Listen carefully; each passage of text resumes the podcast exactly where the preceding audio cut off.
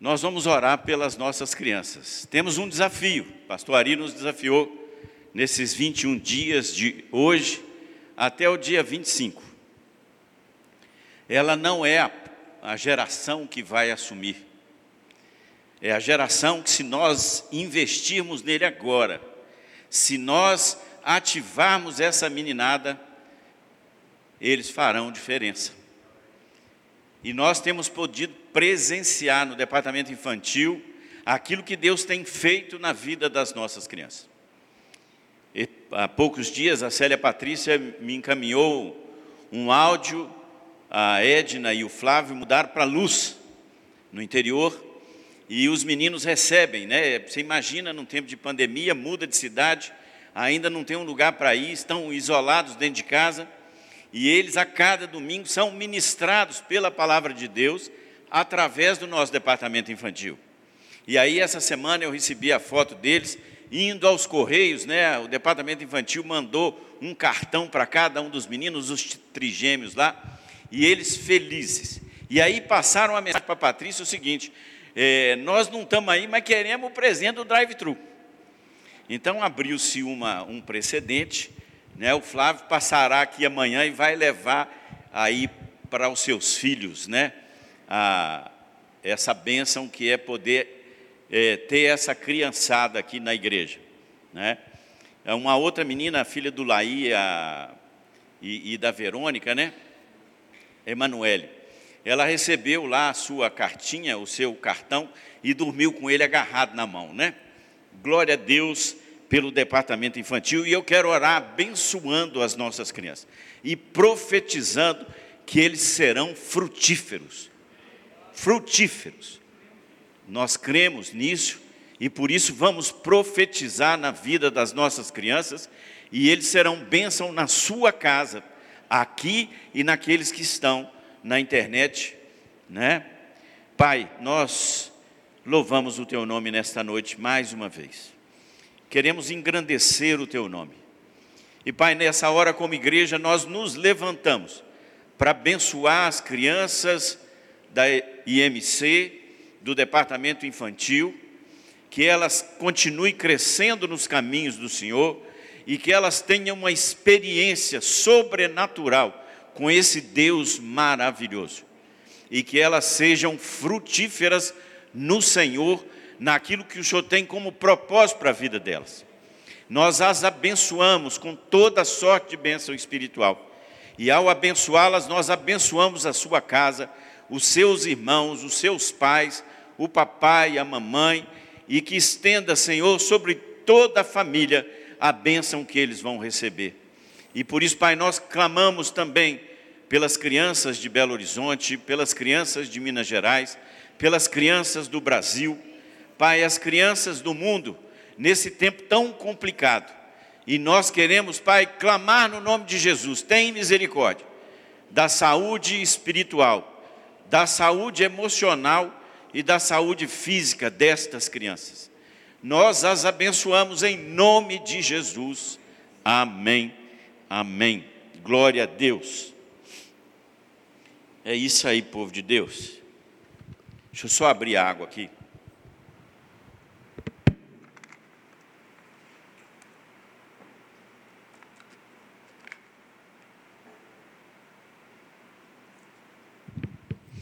Recebemos hoje de manhã uma ministração poderosa, né, vinda do trono de, de Deus, que o pastor Juliano nos trouxe, falando uma coisa interessante, né? Na hora que eu falei, ainda bem que eu estava sentado, né?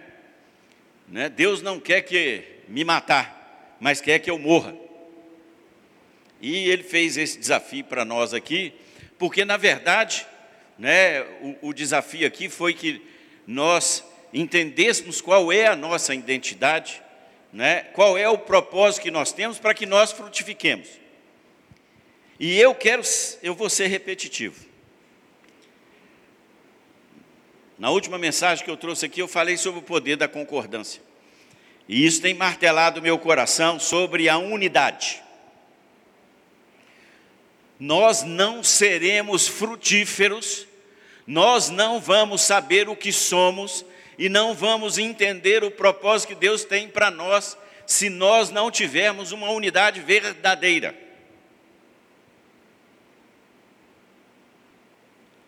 Esse é o desafio que o Senhor tem posto no meu coração, de desafiar a igreja nesta questão de caminharmos em unidade.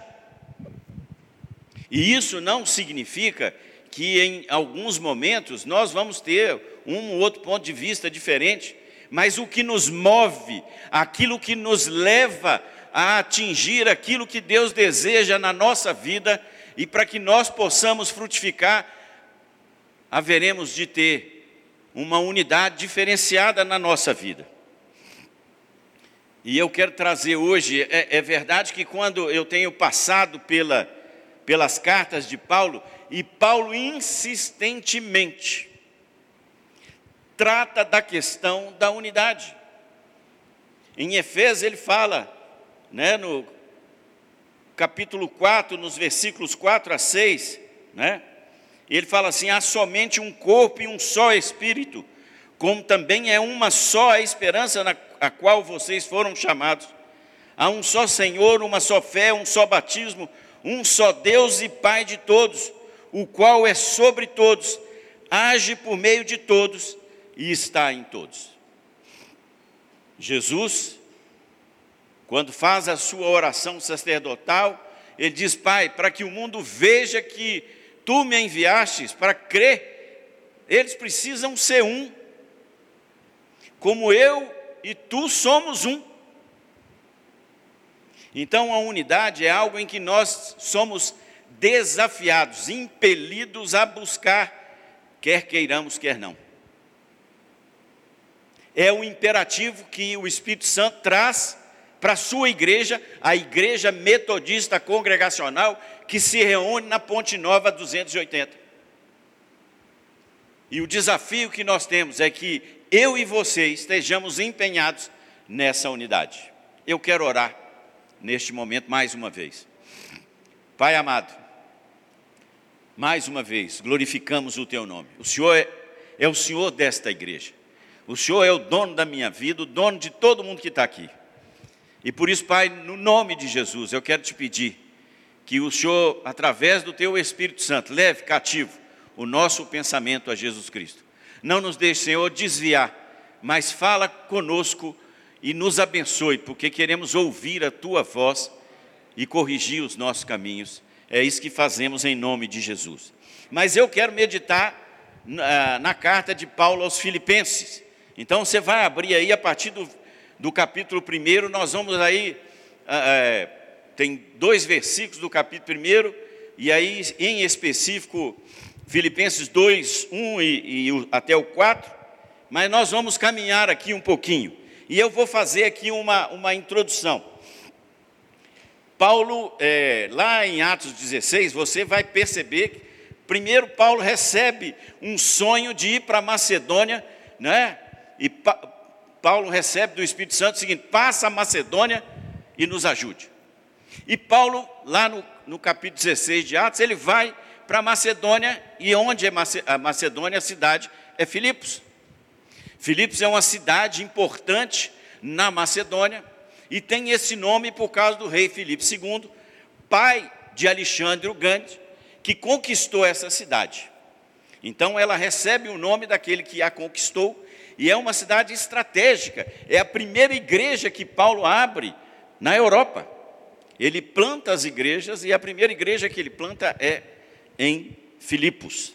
E aí é interessante porque anos depois essa cidade é dominada pelos romanos. Né? Aliás, como tudo no mundo, os romanos foram é, pegando tudo e dominando todas as coisas. Mas a relação que Roma tinha com Filipos era diferente. É, essa cidade tinha uns benefícios, é, porque ela era estratégica, então os cidadãos de Filipos eles tinham ah, os mesmos direitos que um cidadão romano. Ele podia ter posses em Roma, ele podia ir livremente. Né? A gente vê aí pessoas que emigram, imigram para os Estados Unidos e ficam lá esperando o green card. Né? Então, os filipenses tinham um green card, né? eles eram diferenciados em relação ao resto do povo ali, e por isso eles tinham um orgulho muito grande. Eles estavam orgulhosos dessa, olha, nós somos diferentes. E a estrada que ligava Roma à Europa, que era a Via Ignátia, passava em Filipos. Então vejam, um pessoal diferenciado, né? E Paulo trata, se nós começarmos a ler a carta de, é, de Paulo aos Filipenses, nós vamos ver que ele tem um amor especial por essa igreja, né? Não é por isso que ela é chamada da carta da alegria, né? Ele várias vezes vai falar aqui sobre isso, mas ele começa a carta saudando os pastores da igreja, os bispos, e ele começa a falar daquela igreja ali, e, e, e aí né, você fica assim, nó no começo, assim, só elogio. Mas chega num determinado momento, Paulo começa a fazer uma exortação àquela igreja, porque ela precisava dessa exortação, né? Por quê? Porque esse orgulho ele também havia contaminado o povo daquela igreja.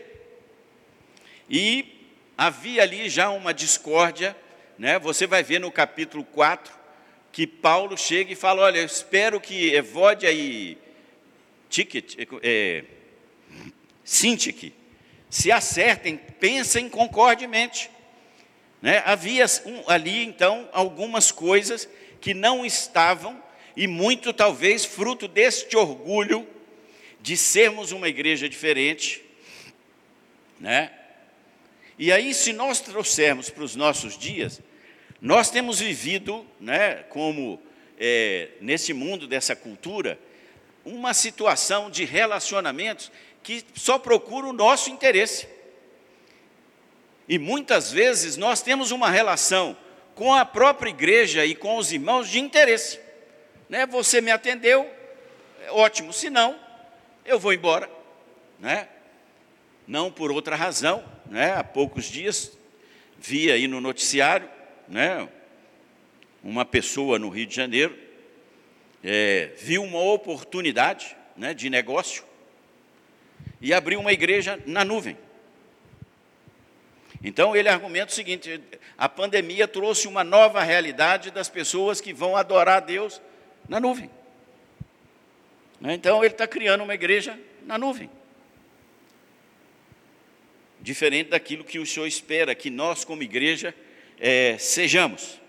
Então, Paulo começa a exortar essa igreja para que ela saia desse individualismo, desse orgulho exacerbado e que essas divisões que começaram, né, porque Paulo logo no começo fala: olha, tem gente pregando o evangelho, que coisa boa, mas qual é o interesse dele? Né? E ele estava preso em Roma. Mas é interessante que a primeira coisa que Paulo começa Veja o capítulo é, 1, o versículo 27, a primeira parte. Eu vou trazer na tradução da NVI, mas a nossa ela fala que é, vivam de maneira digna do Evangelho. Mas aqui, né, no original, quer dizer mais é a sua cidadania. E aí Paulo está dizendo assim: exerçam a sua cidadania de maneira do, digna do Evangelho de Cristo. Qual é o chamamento de Paulo? Olha só, orgulho por ser um cidadão romano, ter um tratamento diferenciado. Mas Paulo chega para a igreja e fala: cuidado, não é isso. O meu reino não é o, o reino que Jesus pregou não é deste mundo, é outra coisa. Então, olha, vocês precisam, como cristãos, exercer uma cidadania de modo digno do Evangelho, não daquilo que Roma determina, não daquilo que a cultura vigente determina, mas é aquilo que a palavra de Deus traz para nós hoje. E lá no capítulo é, 3, no versículo 20, ele vai falar: A nossa cidadania, porém, está nos céus, de onde esperamos ansiosamente o Salvador, o Senhor Jesus então, nós somos chamados a viver de modo diferente daquilo que o mundo está experimentando. E aí, de novo, nós vamos voltar na igreja de Atos. Atos 4,32 era um o coração e a alma. Era uma igreja que, a, pelo seu modo de ser, né, pela unidade que ela tinha, ela atraía as pessoas. Nós temos atraído através da nossa vida, porque eu faço parte do corpo. A partir de mim, a partir de você, nós temos atraído para que as pessoas estejam. E aí nós, Paulo continua aqui, e ele fala que a gente precisa desenvolver uma unidade que seja superior à vida de individualismo que nós estamos sendo tentados a viver. Nós estamos sendo bombardeados a viver um individualismo. Pense em você. Os outros, não, não importa o que os outros pensem. Suba na cabeça do outro. Faça, né, faça acontecer. Seja superior. É isso que você escuta todo dia. Mas Paulo aqui vai dizer para nós, né, lá em Filipenses 1, 27, na parte B, ele vai dizer assim: quer eu vá e os veja, quer apenas ouço o seu a seu respeito em minha ausência, fique eu sabendo que vocês permanecem firmes num só espírito, lutando unânimes pela fé evangélica. Vejam, já havia ali algumas lutas de divisões de pessoas dizendo que a razão estava com um, que a razão estava com outro, mas Paulo traz o evangelho porque ele foi escolhido para levar o evangelho. E aí, Conforme a mensagem que escutamos hoje de manhã, se eu frutifico, as pessoas vão ver aquilo que está acontecendo na minha vida. Então, ele está dizendo o seguinte: olha, nós precisamos permanecer firmes, fiéis, num só espírito. E é interessante porque lá em Efésios está dizendo que só tem um só Deus, um só batismo, um só Espírito. Tem outro Espírito Santo? Eu não. Tem outro Deus que não seja esse Deus poderoso que nós acabamos de louvar exaltar aqui? Não.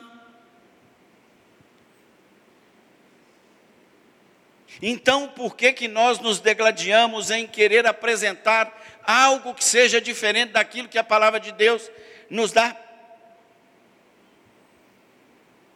E nós vamos ver que constantemente Paulo nos chama à unanimidade.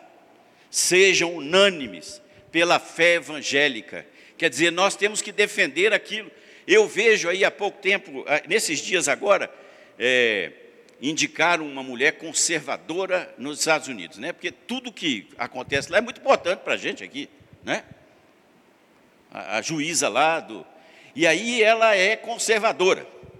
E aí uma outra mulher escreveu um livro sobre o fundamentalismo, né, que ele denigre que a Bíblia não é bem assim o que nós estamos dizendo, né, nós precisamos contextualizar a leitura da palavra de Deus aos tempos atuais.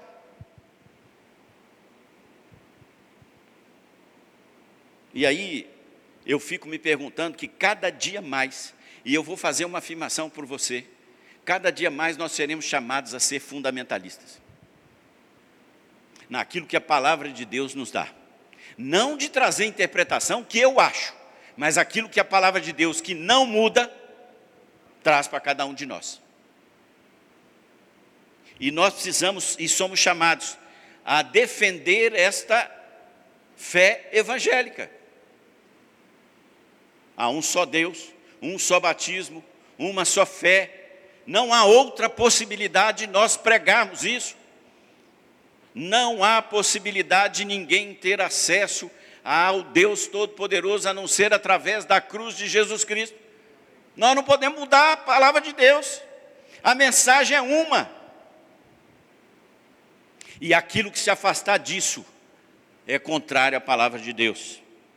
Então, nós precisamos ser firmes num só espírito e lutando unânimes por esta fé. E Paulo continua: olha, no versículo 29, pois a vocês foi dado o privilégio não apenas de quem? Cristo, mas também de sofrer por Ele. Ah, queridos, cada dia mais, cada dia mais, nós vamos ser questionados pela fé que nós abraçamos.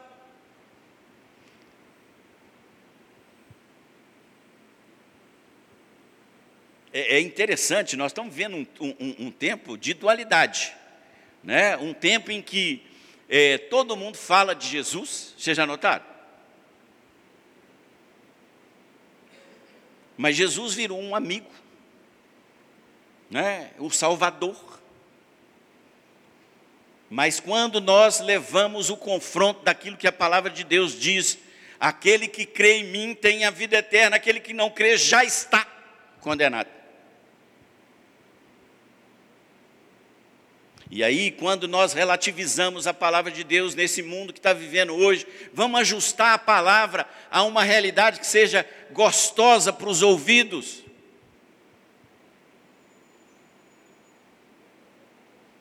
Nós não podemos continuar vivendo, porque a nós foi dado o privilégio, não apenas de crer em Jesus Cristo, mas também de sofrer por Ele. E aí, quem escreveu isso aqui, apanhou, naufragou, apanhou de novo, foi preso, cobra mordeu, né? Então, é alguém que experimentou no corpo a, aquilo que é defender o Evangelho, porque ele, em Filipenses, ele fala: A mim foi dada a defesa do Evangelho. E aí nós precisamos estar empenhados em desenvolver uma unidade que seja, é, que abarque, que coloque longe esse individualismo que graça no meio da gente. E olha o que, que Paulo fala para nós no versículo, é, no capítulo 2, no versículo 1 e no versículo 2. É,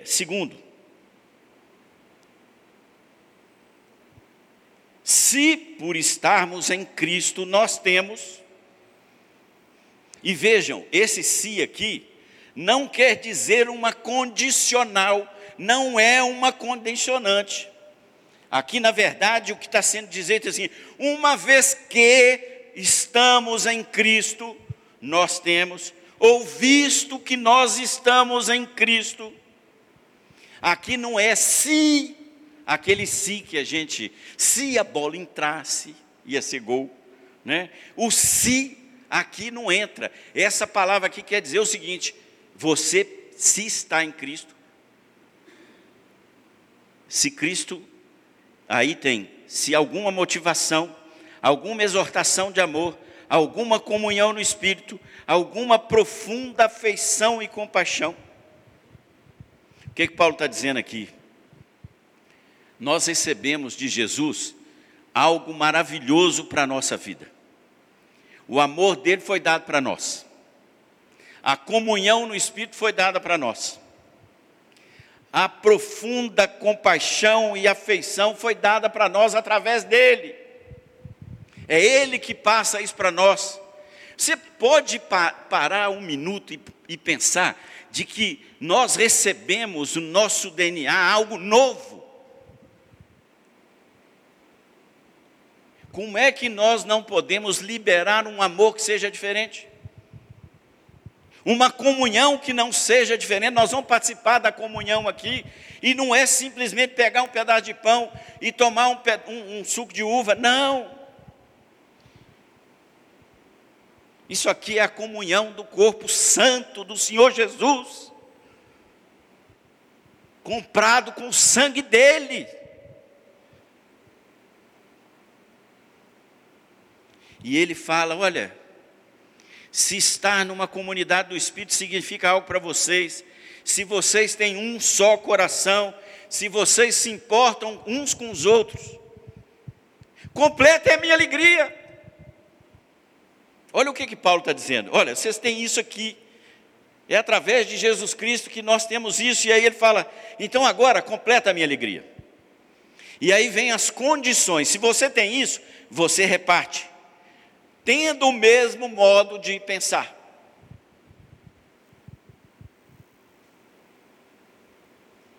Pensais a mesma coisa. Penseis a mesma coisa. Queridos, nós vamos frutificar quando nós pensarmos de uma maneira em que é o Espírito Santo que derrama sobre nós a maneira de pensar, aquilo que o Senhor, através do seu Espírito Santo, traz através da sua palavra para o seu povo, e aí nós falamos: é isso. Ah, mas não pode ser assim. É, tem que ser do meu jeito.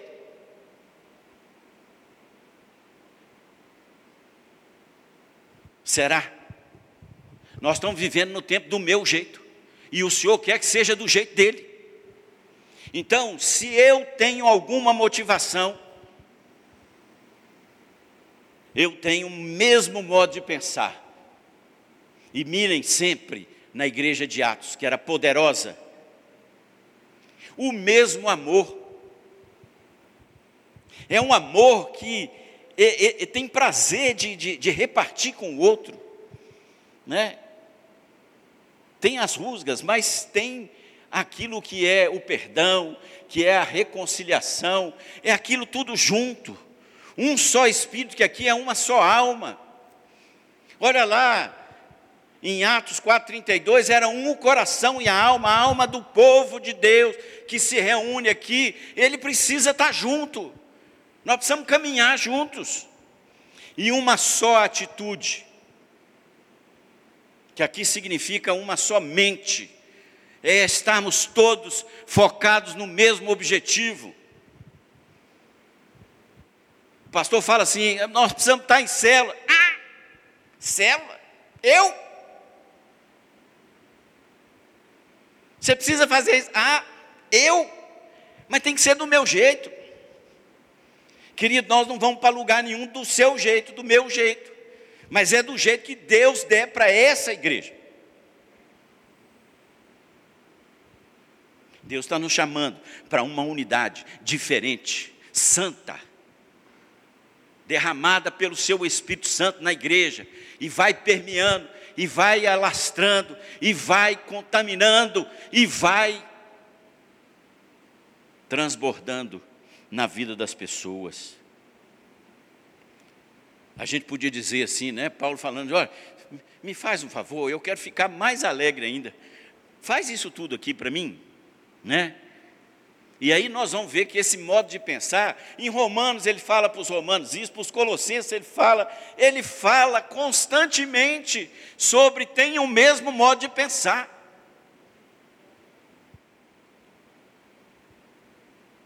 Nós temos uma só fé um só Deus, um só batismo e Senhor, uma só esperança, não há outra possibilidade.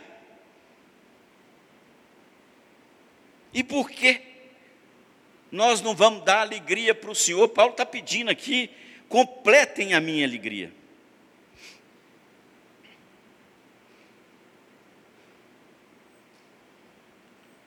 E aí ele fala: olha, vocês precisam desenvolver uma humildade, uma humildade que seja superior ao utilitarismo que está aí. Filipenses 2, o versículo 3 e o 4, ele diz assim: Nada façam por ambição egoísta ou por vaidade, mas humildemente considerem os outros superiores a vocês mesmos. Cada um cuide não somente dos seus interesses, mas também dos interesses dos outros. Qual é o desafio aqui? Eu fico imaginando, nós vamos participar da ceia, né? João 13, quando fala do lava-pés, na verdade ali é um contexto da, da Páscoa que Jesus estava comemorando com seus discípulos, e ele começa no 13 e vai até o 17, conversando com seus discípulos. Eu já falei sobre isso aqui, mas custa, é, não custa repetir. Reunião dos discípulos para celebrar a Páscoa. Vocês sabem que naquela época tinha algo semelhante a um servo que ficava na porta, as pessoas que eram convidadas aí naquela casa, o servo lavava os pés, porque as mesinhas eram baixas, então todos, pessoa que chegava, o servo ia lá. Nesse dia aqui, eu vou me permitir aqui fazer uma. É, viajar aqui na minha imaginação, Jesus dispensou o servo. E aí eu fico imaginando, porque a minha, a minha imaginação aqui não está escrito, mas a minha imaginação me permite, chegou Pedrão. Entrou, falou assim, cadê o servo para lavar o pé? Tá aí não. É, hoje eu acho que não precisa lavar o pé, eu vou sentar. Tá, até andei pouco, sentou lá. Chegou o João, mesma coisa. Chegou Tiago, Zebedeu, e cada um foi chegando. E eles pensaram assim: engraçado, hoje o servo não está aqui, ninguém lavou o pé, vai estar tá todo mundo sentado aqui. E aí passa um minuto, Jesus levanta, né, tira a sua túnica e começa a lavar o pé dos discípulos. Pedrão já fala assim: por que, que eu não pensei nisso? Eu é que devia estar tá fazendo esse negócio. Eu é que devia estar tá lavando o pé do pessoal, né? mas fica lá quieto. Aí quando chega lá, Jesus fala com ele, fala, não, senhor me dá banho todo. Fala, não, você já tem parte comigo. Mas o que, que Jesus estava mostrando? Você quer ter unidade comigo? Você quer caminhar comigo? Sirva. Seja servo. Ocupe a última posição. Aliás, tem uma parábola que ele fala: se você for convidado para uma festa, fica lá no final. Né? Não vai para frente, não fica lá perto dos caras lá, não. E é o inverso hoje do que pregam para nós, né? Esse papagaio de pirata aí, né? Quer dizer, você vai numa coisa, fica lá perto do cara, você sai na foto, né? na rede social, na mídia. Tenha prazer em servir, em vez de dar ordem.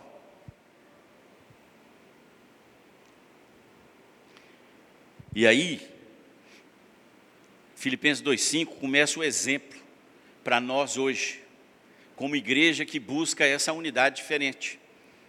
Sigam esse exemplo. Filipenses 2,5 diz assim: Seja a atitude de vocês a mesma de Cristo Jesus. E aqui significa que seja a mente de vocês a mesma de Cristo Jesus. 1 Coríntios 2,16, Paulo diz assim: Pois quem conheceu a mente do Senhor para que o possa instruir? Nós, porém, temos a mente de Cristo. Qual é a mentalidade do rei dos reis, senhor dos senhores? Sirva. E aí ele continua aqui. Olha só no versículo 6 que, embora sendo Deus, não considerou que o ser igual a Deus era algo que devia apegar-se, mas esvaziou-se a si mesmo. Para nós termos a mente de Jesus Cristo, para nós entendermos o qual é o espírito da unidade, eu preciso me esvaziar.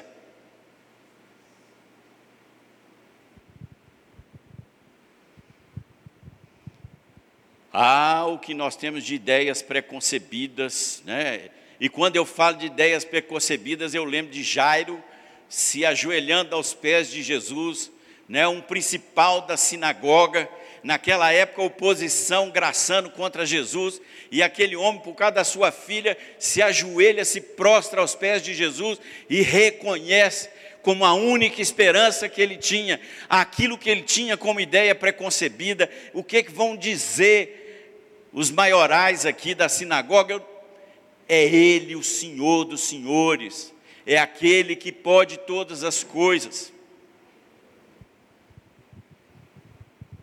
Mas esse Jesus, que era Deus, tomou a forma de homem, se esvaziou.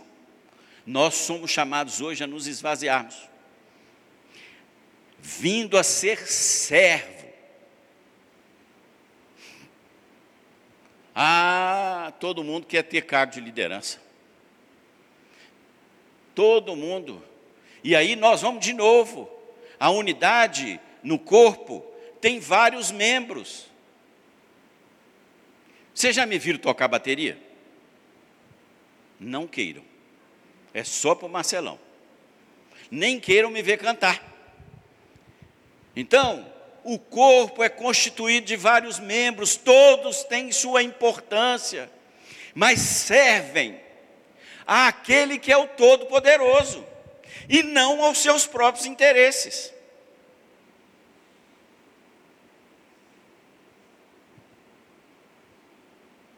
A mãe de Tiago e Zebedeu, o que, que ela fez? Senhor, quando o senhor chegar lá em cima, arranja um lugarzinho, um do lado direito, do lado esquerdo, para o meu filho, para os meus filhos aqui, ó.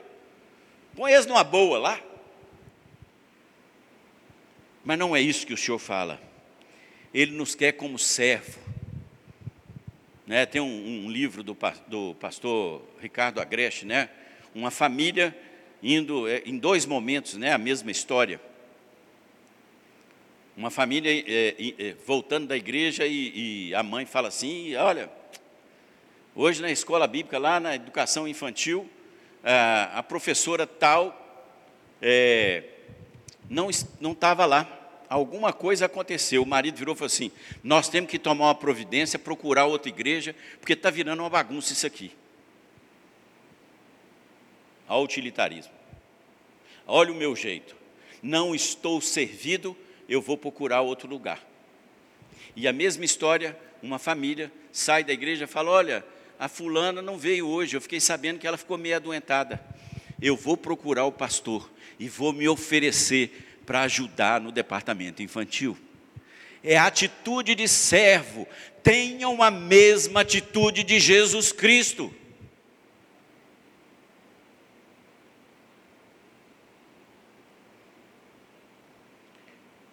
Tornando-se semelhante aos homens e sendo encontrado em forma humana, humilhou-se. Ah, eu me humilhar? Mas como? Mas nunca. Né? E ser obediente até a morte. Obediência. Obediência. Samuel diz que é melhor obedecer do que sacrificar. Saul perdeu a benção porque não obedeceu. Eu gosto daquela imagem do, do jumentinho, quando Jesus é, manda os discípulos procurar um, o jumentinho e vai entrar na, na entrada triunfal de Jesus. E aí, quando os discípulos perguntam, mas o que, que nós vamos falar com o cara? Assim, o senhor precisa dele. E eu já preguei sobre o jumentinho na igreja. Não o Ramude, né, da Lute, mas esse jumentinho, o, o senhor precisa de mim, precisa de você. Ele não vai dar muita explicação. Ele precisa de nós a igreja do Senhor Jesus anda através dos seus discípulos que se oferecem para ser servos. E a palavra de Deus termina aí em, em Filipenses 2,9, aqui o que eu quero tratar hoje. Por isso Deus o exaltou à mais alta posição e lhe deu um nome que está acima de todo nome, para que ao nome de Jesus se dobre todo joelho, nos céus, na terra e debaixo da terra e toda língua confesse que Jesus Cristo é o Senhor, para a glória de Deus Pai. Aí nós precisamos ter uma compreensão. Nós servimos aquele que é Senhor. Não é meu amiguinho, ele é meu amigo. É um, é um, um jogo de palavras que a gente faz, né? Ele é meu pai. Eu tenho um relacionamento com ele, mas é o meu Senhor. E quando o Senhor determina, eu faço.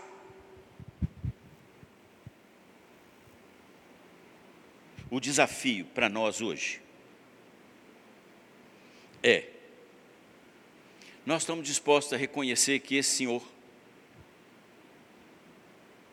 vai chegar para a gente como chegou para o menino, o rapaz rico lá e fala assim: vai, vende tudo que tem, dá aos pobres e, e me segue. Nós estamos dispostos a fazer como Eliseu, pegar a canga da junta de bois e os bois e queimar tudo para servir ao Senhor? Ah, mas eu não tenho chamado pastoral. Não é isso, não. Nós estamos sendo chamados para onde nós estamos, do jeito que nós somos, naquilo que o Senhor te deu como dom, talento, para você ser servo dele, na unidade. Na unidade. Temos um só Senhor. Não há outro. E aqui a palavra de Deus está dizendo que todo joelho vai se dobrar, toda língua vai confessar que Jesus Cristo é Senhor.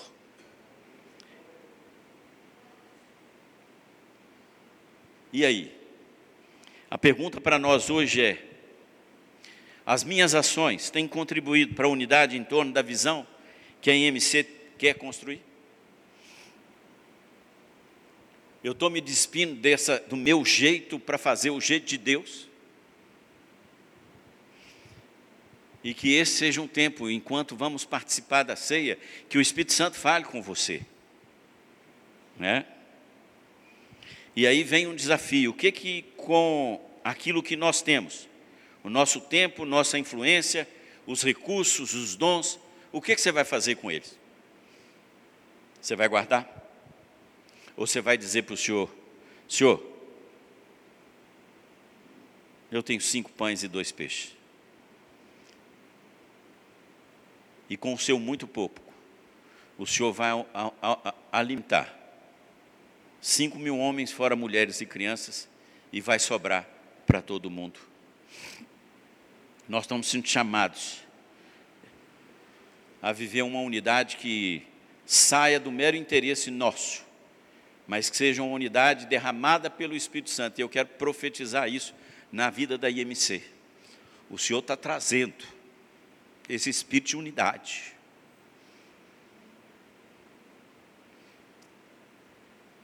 E como um corpo bem ajustado, com auxílio de toda a junta, nós vamos trazer em amor o crescimento da igreja do Senhor Jesus Cristo, que é dele, para a glória dele. Nós fazemos tudo é para a glória dele. Então você e eu vamos participar da ceia do Senhor agora. E eu quero te desafiar, além de você se examinar para ver como você está, coloque isso diante do Senhor. Senhor, eu quero participar dessa unidade saudável, essa unidade que está acima das coisas, porque nós temos um Senhor, Jesus Cristo, Senhor dos Senhores. A Ele toda a honra, toda a glória e todo o louvor. Pessoal do louvor, vem cá. Vamos adorar mais uma vez a esse Deus, exaltar esse Deus maravilhoso. Os diáconos, por favor, Mário pode exaltado, né? Exaltamos a esse Deus.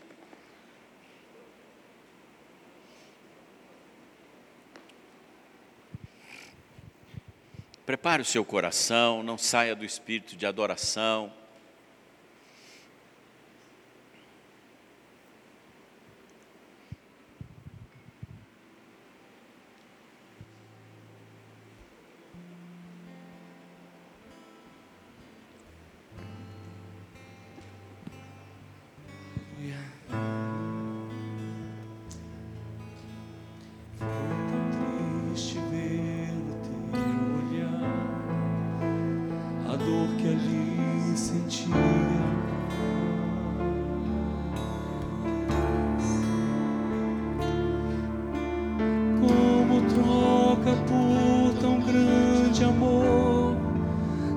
Calvary.